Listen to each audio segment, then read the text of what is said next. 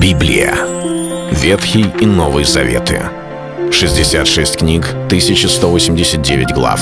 Ее писали 40 человек, 1600 лет. Но автор один — Бог. В течение года вы узнаете о 365 важных стихах Библии на 7 разных тем: Слово, Бог, Христос, вера, жизнь, семья, церковь.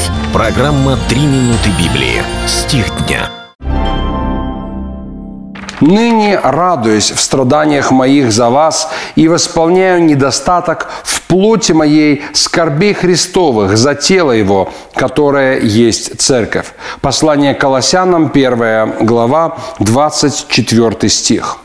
Служение Господу порой сопряжено с тем, что нам надлежит, как в Библии в другом месте сказано, не только веровать в Него, но и страдать. По одной простой причине, что всегда есть тот, которого называет Писание враг душ человеческих, клеветник братьев наших, дьявол, который ненавидит ни Творца, ни Его творения и пытается противостоять всячески делу Божьему. В Библии много говорится о страданиях, но читая именно этот отрывок из Священного Писания, слова апостола Павла посланию Колоссянам, люди часто впадают в ступор.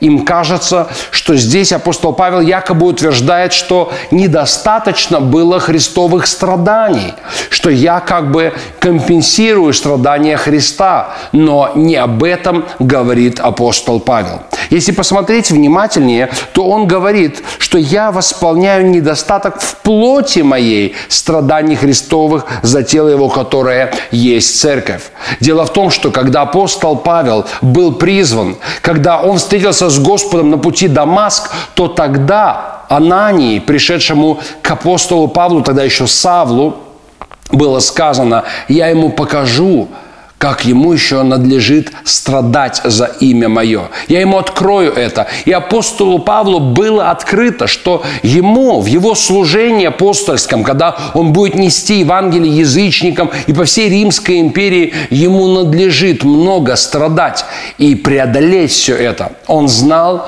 и он знал, на что идет. И вот почему, когда происходили эти времена и трудные времена, и он знал, что, исполняя Божье призвание, он проходит через путь страданий, тем самым восполняет этот недостаток.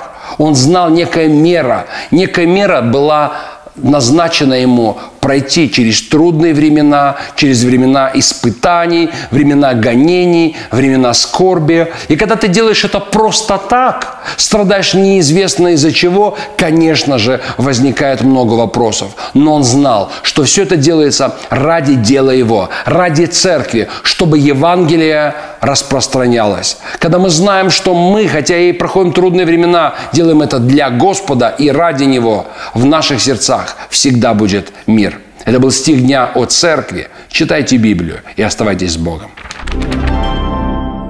Библия. Ветхий и Новый Заветы. 66 книг, 1189 глав.